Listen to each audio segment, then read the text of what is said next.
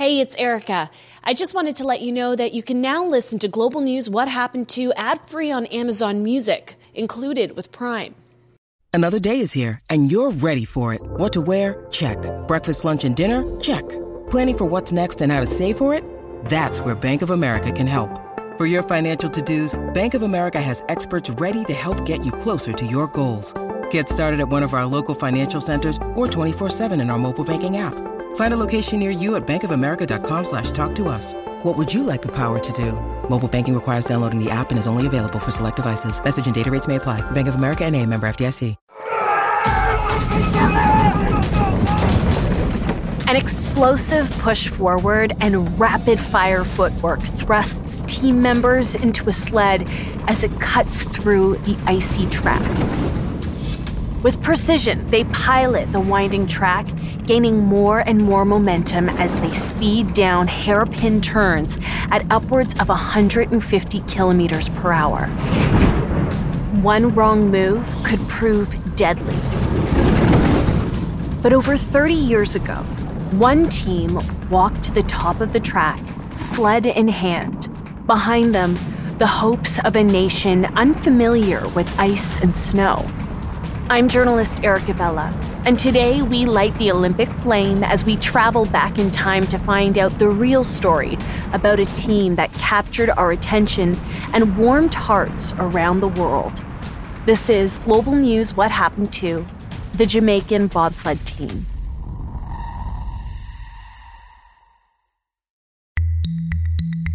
Before we get into this story, it's important to remember that while many of us are familiar with Cool Runnings, the Disney movie is only loosely based on real events.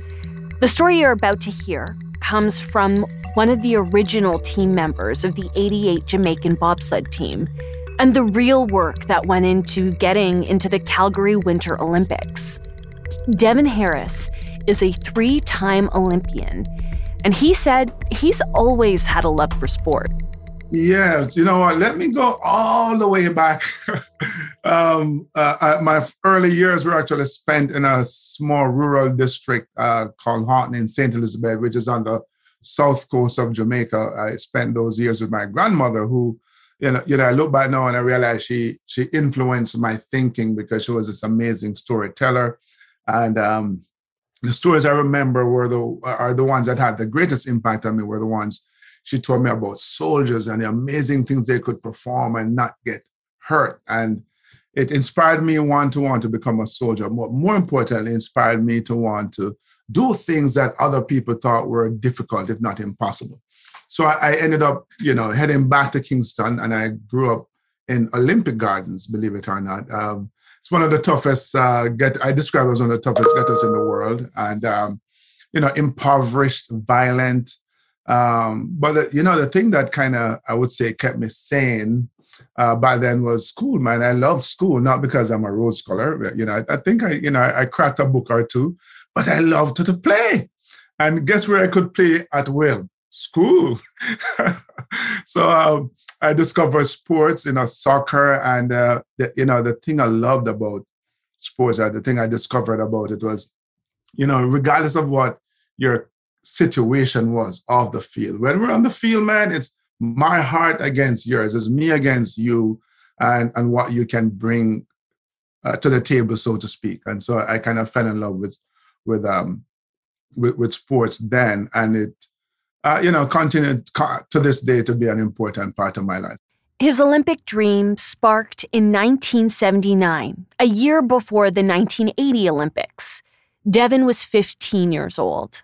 And ABC Wide World of Sports, American TV, had a series called Road to Moscow. In it, they showcased athletes from around the world, different nationalities and and and disciplines and so on. And they spoke about their obviously their sporting lives, but their normal lives as well. And um, you know how when you think of Olympians, you think of these superhuman athletes and uh, superhuman people.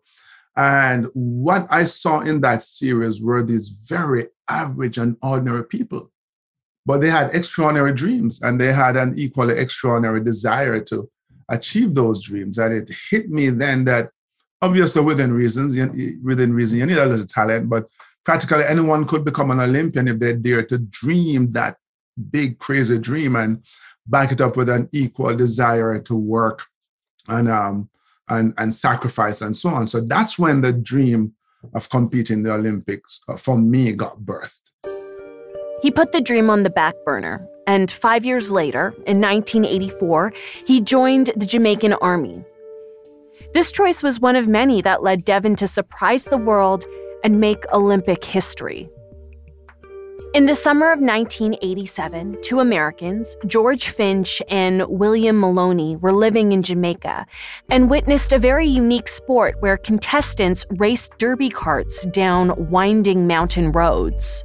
We do that, uh, do do that in Jamaica called pushcart derby, and two Americans who lived in Jamaica saw that and thought it looked like bobsledding. Two crazy guys going on the side of a mountain in a cart except for the snow. They thought, hey, this is bobsledding, and then discovered that a big part of the race is the start. You need sprinters. Devon said Fitch and Maloney went to the country's sprinters, but they thought that the idea was crazy. So they came to the army looking for athletes. And that's when I initially heard. And as I mentioned, I was not interested. I thought was the most absurd, ridiculous idea ever conceived by man. And I remember saying nobody could ever get me to go on one of those things until my colonel suggested that I tried out for the team. And so now that I was going to the team trials, Erica, just like the, the, the equation completely changed because I'm not wired to be an also ran, to just participate. Like now that I knew I was going to the team trials, so it, they're testing speed and explosive powers, you know, sprinting 30, 60, 100 meters, 300 meters, throwing a shot put from between your legs, power cleaning some weights, and and a push, what they call a push test with a makeshift sled. And at the t- I would describe myself at the time as being army fit. You know, I could walk 100 miles with 50 pounds on my back and a rifle in my hand. I didn't think I was sports fit, certainly not in terms of how I imagine that a, a, an Olympic athlete should be. And um, and so I'm going to these trials, and I'm a middle distance runner. All of this are sprinting events. It's the, the 300 meter run is the only thing I did for speed work as a middle distance runner. So I'm trying, man. I'm trying hard. I'm trying, you know, and so you go through each test and you get points based on how you perform. And I'm keeping a running tally in my head, and I'm trying my darnest to be in that top four. I didn't know how I was going to do it. I just knew I had to make the team. So I went to the team trials and I tried my darnest, and I, you know, I think they liked my smiles. The next day, Devon found out that he made the team. So you know, the team trials ended on a Friday afternoon, and I, I and I went back to the officers' mess and I fell asleep. I slept through the entire night. Woke up Saturday morning and my friends are calling me the Olympian because on the sports news, they announced that Jamaica had a bobsled team, and I was one of the person's names. So that's how I discovered. So it was not official, but I remembered uh, we had gone on a trip uh, just outside Ocho Rios that day. And I'm telling you, man, I felt like Superman that day. I was literally flying around the beach. I just like, oh, it's just like, it's like, whoa, I'm on the team, right? Or not, not officially, but yeah, I really felt like Superman. Devon Harris, Dudley Stokes, Michael White, and Sammy Clayton were selected as Jamaica's first bobsled team. And Devon said three of them had one thing in common. Three of us were Army from the beginning, so that, that Army culture just kind of come into play. Uh, Dudley Stokes was an Army captain, I was a lieutenant, and Michael White was a private. So you just had that dynamic going, and then we kind of pulled Sammy into the fold we um, right off the bat formed two two-man teams. Before we continue with Devon's story, I wanted to find out more about bobsledding and turn to Olympic historian David Wallechinsky. I've been doing radio and television commentary.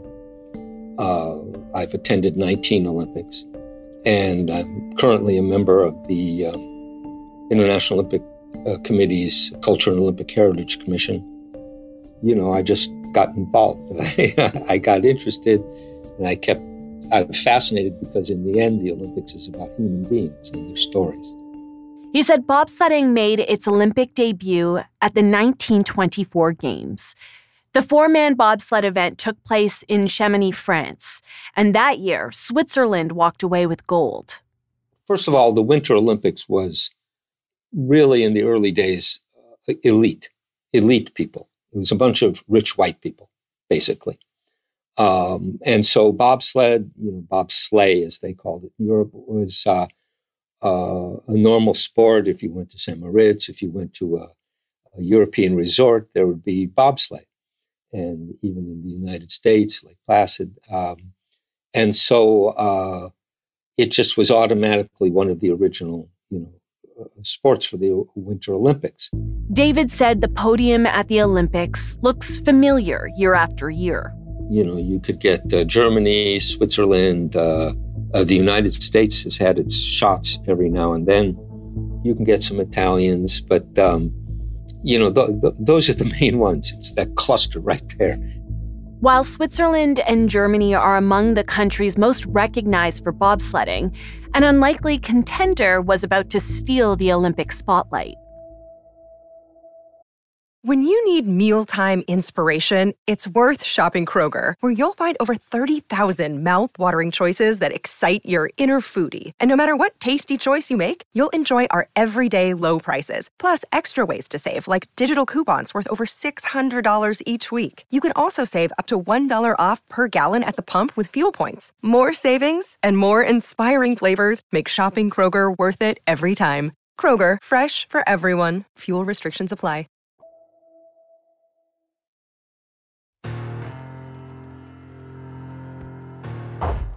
The 15th Winter Olympics were scheduled to open in Calgary in mid February. Jamaica's bobsled team had been chosen only months before, in the summer of 1987. So, how was the team supposed to train for a winter sport in a Caribbean country? So, most people find it difficult to even imagine how you train. So, let, let me put things into perspective for you. When our team got started, there were what, 16 tracks in the world?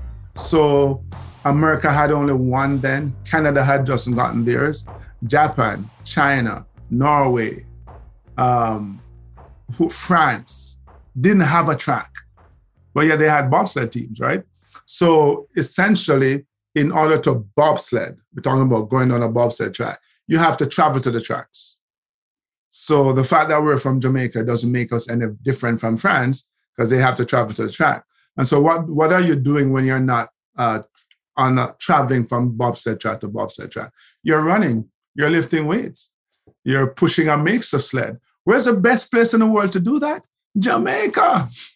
so, so, we started out. Um, we had this makeshift sled that we were pushing on a flat concrete surface on the army base in Kingston um, it wasn't exactly the best way to train. We, we, would push this thing three hours every afternoon during the week, six hours in a Saturday morning, which was not necessary. But we didn't know any different. We didn't know any better. So we, we you know, we just work hard, man. The team trained, and in September 1987, they traveled to Lake Placid. That's when Devon encountered his first bobsled track. There's no ice on it, just a huge concrete structure. And I remember looking at the track, especially the, the, the, the parts where the corners meet the straightaway and how narrow it was. And I'm thinking to myself, how the hell are we going to get through that as I'm thinking about the speeds? And then my next thought was, well, others have done it, so I guess we'll have to figure out how to do it as well. When we went to Lake Placid, we did not go down the track. We went there to meet our coach and to see what a bobsled track looked like, basically, and what a bobsled looked like, because we didn't know Eh, what any of those things look like. You've probably seen it in action. A sled that resembles a small spaceship zips around an icy track with tight turns at incredibly high speeds. Modern bobsled teams compete for the fastest times, which are based on an aggregate time from several runs. If you live near snow, you might remember jumping on a sled on a snow covered hill and flying down. It's a lot of fun. Early sleds were adapted from toboggans, but today bobsledding is on a whole other level. As Devon mentioned earlier, modern tracks are made of concrete coated with ice. They're required to have at least one straight section and one labyrinth, three turns in quick succession. Ideally, a modern track should be about 1,200 to 1,300 meters long and have at least 15 curves. Speeds may exceed 120 kilometers per hour, and some curves can subject the crews to as much as 5G. The sleds themselves have also evolved from the toys of our youth. Modern day sleds are made up of a main hull, a frame, a front and rear axle, and two sets of runners. The hull is usually made out of fiberglass, and it's mounted on four sharp runners, runners made from cold steel. The rear part of the bobsled must be open. To steer the heavy sled and crew down the steep icy track, the driver or pilot pulls on two pieces of rope. The driver pulls either left or right, and the steering bolt at the bottom of the frame turns the sled. That's it. I couldn't imagine the precision needed to navigate those quick, winding turns and the insane g forces. Here's Devon to tell us what it was like. I live in America here where, you know, I watch, you know, a fair amount of American football and you you see the aggression when one athlete tackle another. Um, we miss that in bobsledding because you're not hitting another person, you're hitting a sled. But I would argue that the intensity and the, and the aggression at the start is similar to the most aggressive combat sports you could find. Like we are just like crazy mad people trying to push this thing, and you have, strangely enough, so much content for the sled at the start because you just want to push the hell out of it. Um, and so I've, I've, had the experience of being a, a, a brakeman where all my focus was on the intensity of the push to becoming a driver where at the start I'm just as intense as when I was a brakeman. But the strangest thing happens the minute I leave the ice to get in the sled, I transform. I just transform from this crazy wild beast to this calm, cool, collected person, eyes big, con- you know, concentration intense. I'm really focused. Um, and yeah, you are. If if there's ever an activity that you do when you have to be in the moment, it's driving a bobsled. Like you are in the moment on this corner, not the one you just left, not the one up, up ahead. Working really hard to have to achieve mastery of steering this thing as close as you are to the ground and as fast as it feels, steering it perfectly. You know, I I talk about um, it's almost like Pavlov dogs and it's conditioned reflex because you are thinking, but you're you are reacting reflexively as well. You know, and it's all this um, this dynamic of hand-eye coordination, feeling the what we call the pressure, the G forces, but at the same time not even thinking per se as you are reacting and, and steering the sled. Intense. Intense sounds like a bit of an understatement, if you ask me. And I asked Devon what it was like the first time he went down the track in October 1987 when the team traveled to Calgary. I was scared to death. I was scared. Um, and I just remember resigning myself. Um, I, I said, you know, if I die, I die, but I'm going. And um, we had three runs that after that evening, and uh, by my third run, I was still scared to death, but hooked on the sport. This was it. This was my thing. Devon and his other teammates were Jamaica's first ever bobsled team, and he said they weren't always taken seriously by the international community well, they laugh. They, they, they think it's a joke. Um, the biggest, we, we had that, I think by the time we got back to Calgary for the Olympics, the world knew there was a Jamaican bobsled team, right? Um, I remember being over in Europe um, and people see four black guys in similar jackets and go, Hey, are you guys American basketball players? And I didn't realize that so many Americans went to Europe to play basketball. And we go, No, we're Jamaican bobsledders. And they would not, they just would not believe uh, you know. And being the jokester that I am, one day I said to a guy, actually, we're uphill skiers from the Congo. And he goes, really? He believed that, you know? So fact is stranger than fiction. You know, it's fuel to the fire. You think I can't do something? Oh, wonderful. Thank you for that motivation. Yeah. we were not discouraged by the jokes and the naysayers. It just made us more eager and more determined to, to get it done. Devon said they knew they were walking into the 88 Olympics as underdogs. You know, what I want to say is that the fact that you're an, an underdog doesn't mean you don't have a chance. You just have to keep working and, and keep honing and developing those skills to give yourself a shot. And so that's what we did. There's one moment that sticks out to him, and it happened as they were getting ready to compete. We're in Calgary, it snows. We wanted to use a push track, which was outdoors. Um, other teams wanted to use it as well. Nobody wanted. The track workers were very busy doing other things. So the Jamaicans get shovel and broom and spend an hour and a half clearing the snow of the push track. So we could have a 30 minute training session. Um, a dude uh, came uh, from one of the newspapers to do a story on us and it, they needed pictures. And he thought it would be cool for us to be in the sled with the shovel and the broom having a fun picture.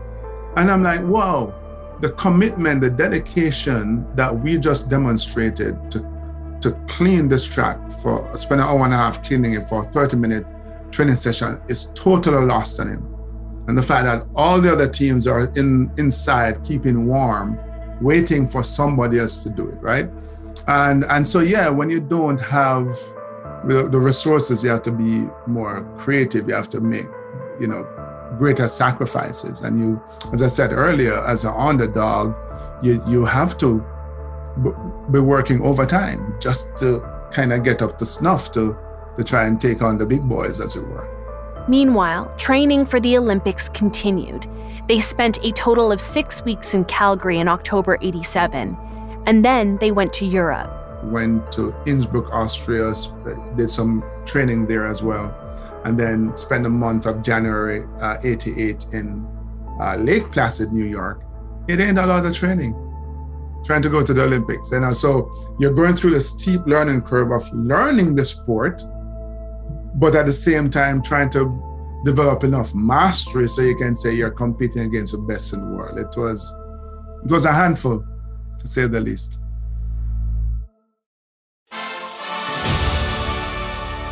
They did it. They qualified for the games, and on February 13, 1988, they entered McMahon Stadium in Calgary with their Olympic dream alive. And they were about to capture the hearts of the world you march in the opening ceremony, and you look, you know, you you grew up watching the Olympics, and you see these men and women marching in the opening ceremonies, and you're thinking, wow, those are some of the best athletes in the world. And then here it is on this day, you set foot in uh, an Olympic stadium, 50,000 people screaming. They look off to your right, and there are more cameras than you can count, believe me. And you know in this moment that your image is on television sets across the world, and there's some little kid thinking that wow he must be one of the best athletes in the world and you're you're hoping you can live up to that moment right um, so in that moment you are indeed living your dream and then I, I describe the olympics as utopia 16 days of being shut off completely from the rest of the world right there's no social media and so you're in the village and you're meeting people who under normal circumstances you'd never meet. And 88 in particular was special because I was a newly minted army officer who was trained to believe that everyone behind the Iron Curtain was evil. And here I am in the Olympic Village. After my right is a, is a guy from Poland. After my left is a guy from um, you know East Germany. And we're and, I, and I'm killing the Pac-Man. So I'm dating myself now. Like, like I'm killing the Pac-Man, right? And and then you, you come to realize that the only real difference between us is ideology. You know, we, we sh- suffer from the same frailties and foibles, and we um, are pursuing very similar aspirations. And so that made made it extra extra special for me.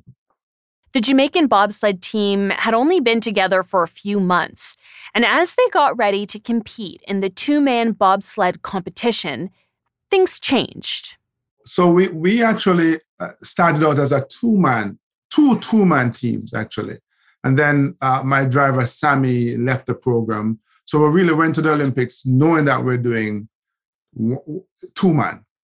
We had never raced a four man bobsled before, but we did it at the Olympics. It was a last minute decision. Sammy Clayton dropped out, and the team was down to one pilot, Dudley Stokes. It's kind of crazy if you think about it. So, uh, most people don't realize that the first time in the history of Jamaica bobsled, I want perhaps in the history of the Olympics, never thought of that before. the first time somebody was racing in an event at the Olympic Games was at the Olympic Games. So that week, uh, we you know we decided we would race four man and uh, uh, Dudley's brother Chris had come to the Olympics to watch his brother race, and we recruited him that week, taught him how to push the sled, um, and then we went and we did our thing. You know, the um, I tell you, so the first day of we were still working our way through that, that the week of training, figuring out who's going to sit where and and trying to get a new sled and a workable sled and all that stuff. Um, I think it was a first run on the first day. Um, the sled was so old. As Dudley was pushing and then he tried to jump into the sled, his push bar collapsed and he kind of had to wiggle his way in, right?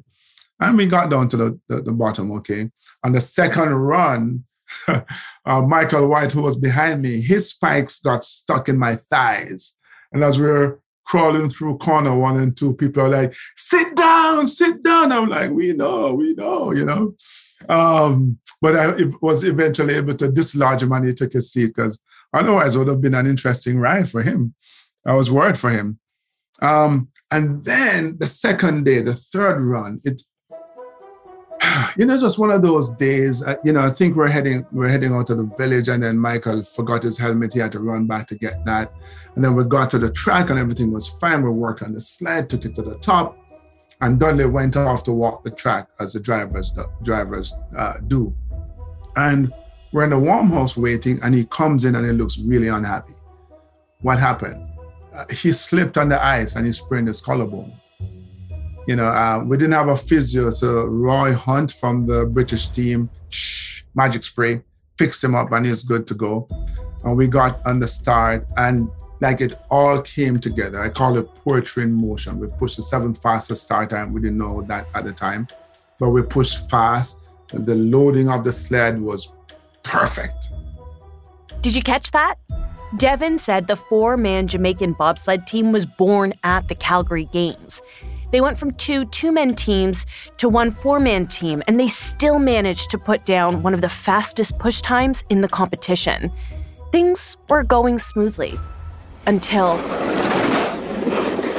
they crashed.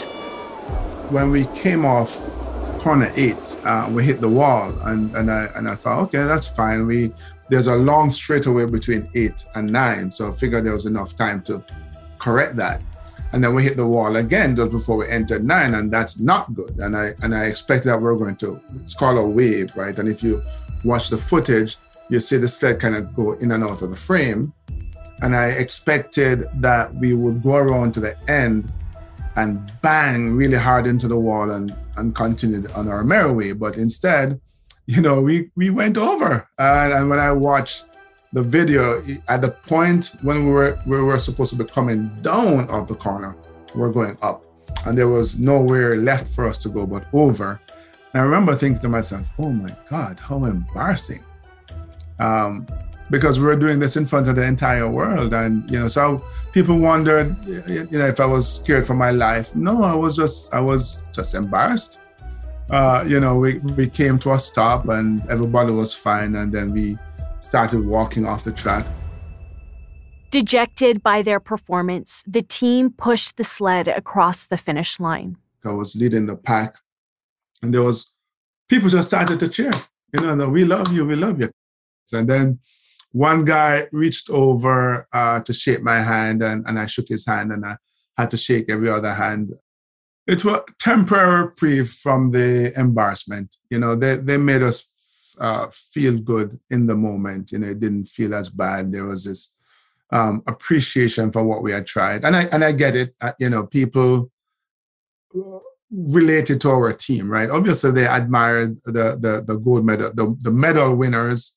Um, but I think in our story, they saw themselves. They saw um, you know, four guys from Jamaica attempting this impossible dream and not letting circumstances or others tell them it wasn't possible. And I think it reminded many of them of their dreams, those impossible dreams that they had that they uh, they're afraid to go after because they may fail or people might tell them it's not not not worth uh, pursuing. So yes, in that moment we felt, you know, a little better. That cheered us up a little better. But yeah, you, you can't get over the the sting of, of of that defeat. The gold went to Team Switzerland, while Team Jamaica was disqualified from the 88 Winter Olympics. But it wasn't a complete loss for the Jamaican bobsled program. Dudley Stokes and Michael White finished 30th in the two man event in Calgary. Devon said that as the team made their way back home to Jamaica, they weren't sure what kind of welcome they would receive. You know, so the the lowest point of the 88 experience was that crash, and uh, and feeling like we had let down an entire nation, and we we're quite frankly worried about going home. We thought people would ridicule us; they would be so upset because we had gone to the Olympics and embarrassed Jamaica on the world stage. But they were so supportive. I mean, I joke all the time because uh, the the government actually made stamps with our faces on it, you know, and so that that was uh, yeah, pretty cool. But people were very appreciative, very supportive. You know, I would say they made excuses for us. You know, the the, the excuse we're from Jamaica, we don't even have snow. Those were never uh, things that factored in our preparation. We felt that we could, should succeed regardless of the fact that we're from Jamaica. So that was very nice of them. Loved it. Um, but yeah, so in the end, though, I, guess you know if you're talking legacy, we we we started something that has now seen you know uh, young men who, geez, am I getting up there? I don't think they were born when I was competing. Ooh, uh, but here they are. But uh, but even on the bigger pictures, you now have uh, black athletes from all the various continents competing in the Winter Olympic Games, you know, which is which is awesome as well. Jamaica's first bobsled team captured the world's imagination, and because of it, they even had a movie made about it. See you at the finish line. With the kinds of push starts these guys are capable of, we might actually see the Jamaicans win an Olympic medal. So this is it. We could see history in the making. Feel the rhythm. Feel the rhyme. Get on up. It's bobsled time. As I mentioned at the beginning of the episode, Disney's Cool Runnings very loosely depicted the story of Jamaica's first bobsled team. The 1988 Winter Olympics may have been a first for Jamaica's bobsled team, but Olympic historian David Wallechinsky said it wasn't the first time countries from warm climates have participated in sliding sports at the Winter Olympics. In 1984, there was a fellow named George Tucker who um, represented Puerto Rico in luge.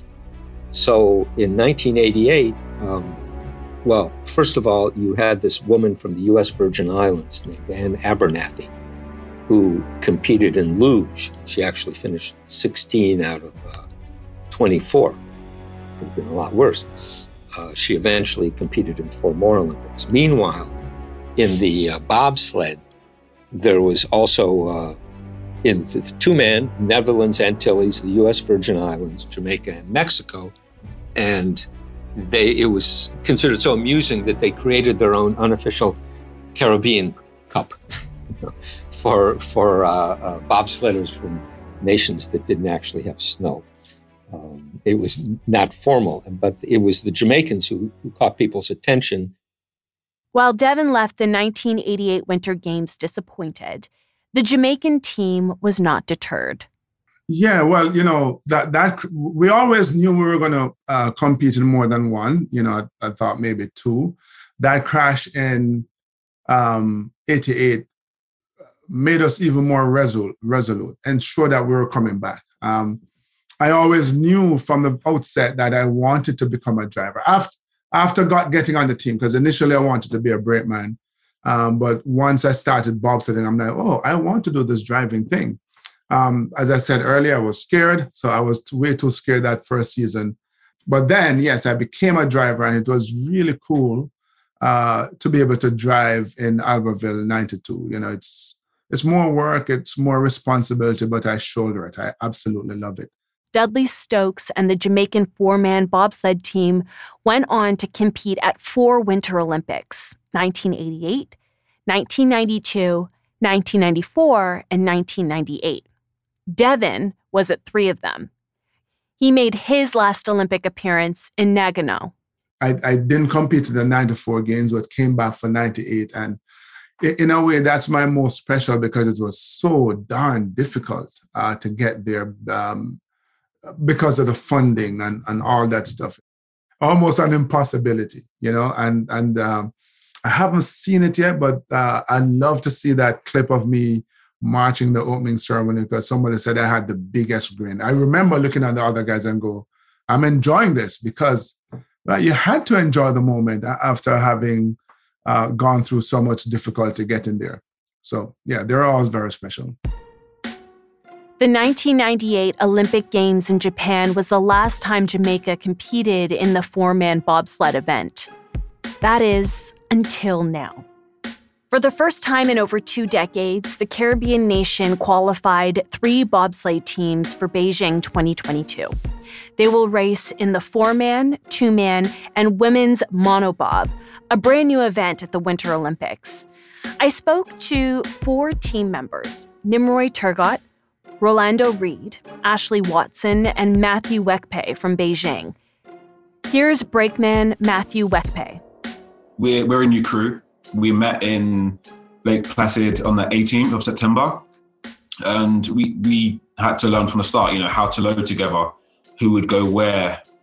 So you know, the fact that we was able to do that and finish in the top 50% to get to this games, because this year, if I'm correct, was the hardest qualif- qualifying year ever that has been for nations to try and get to the Olympics.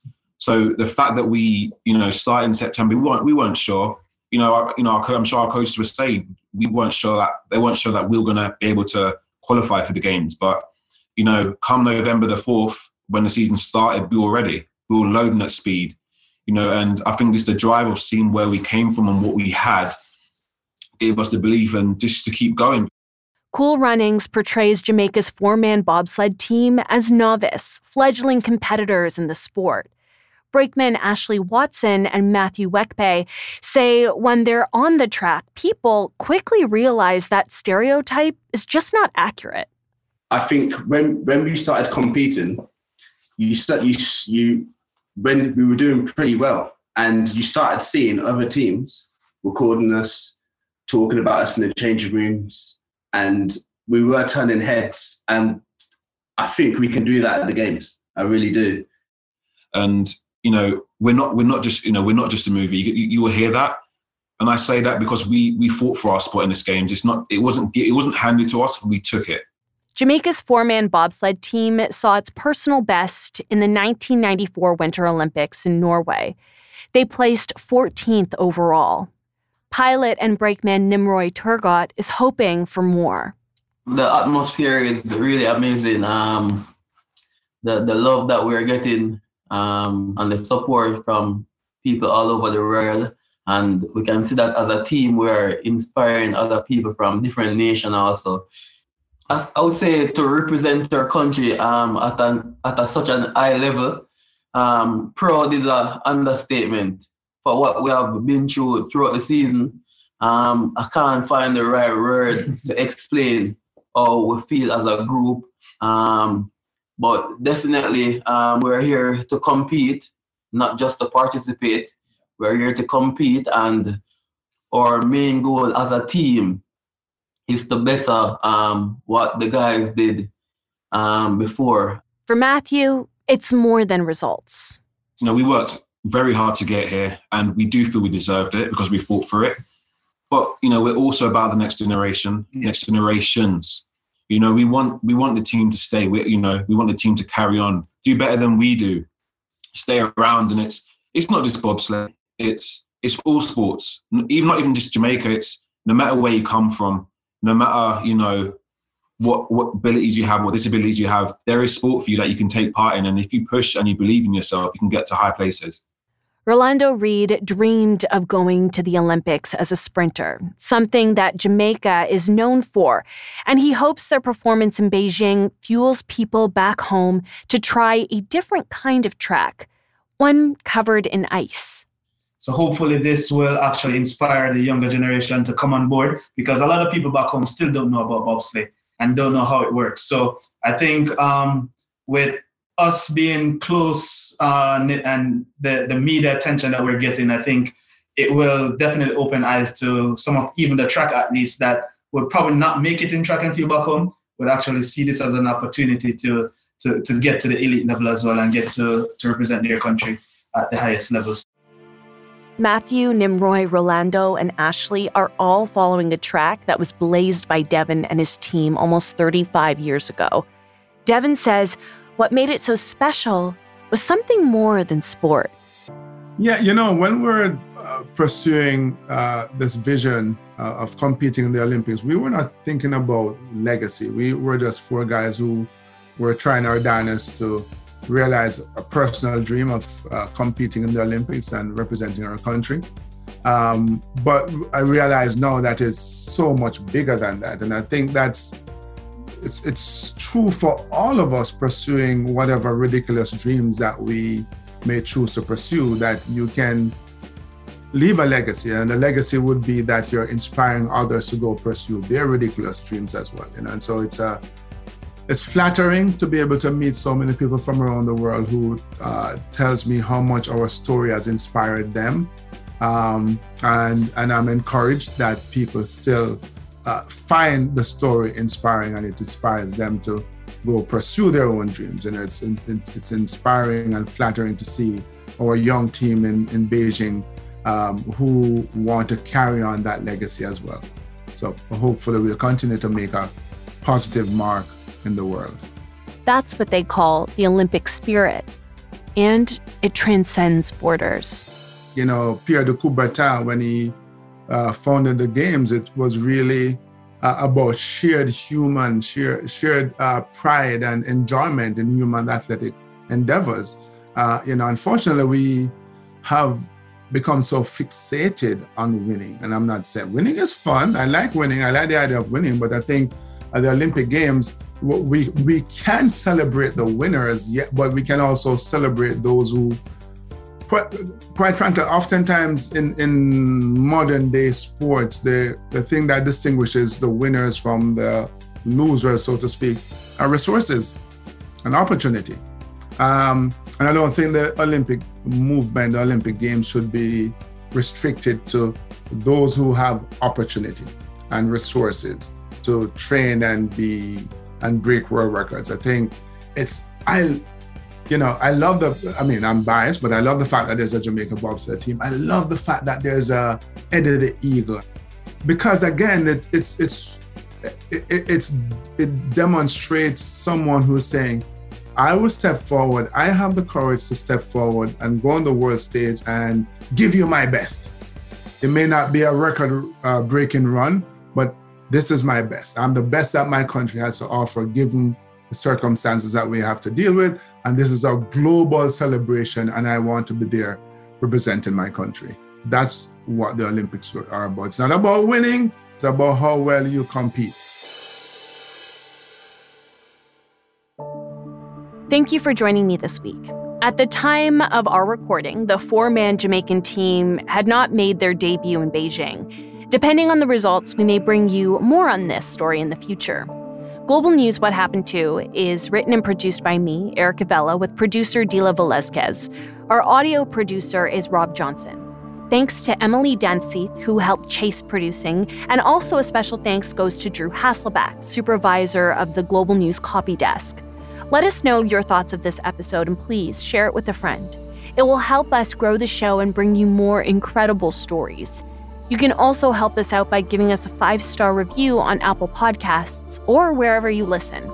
You can also reach out to me personally. We are always looking for stories, so if there's a news story you want us to revisit, you can reach me on Twitter at ericavella or email me at erica.vella at globalnews.ca. Thanks so much, and we'll see you next time.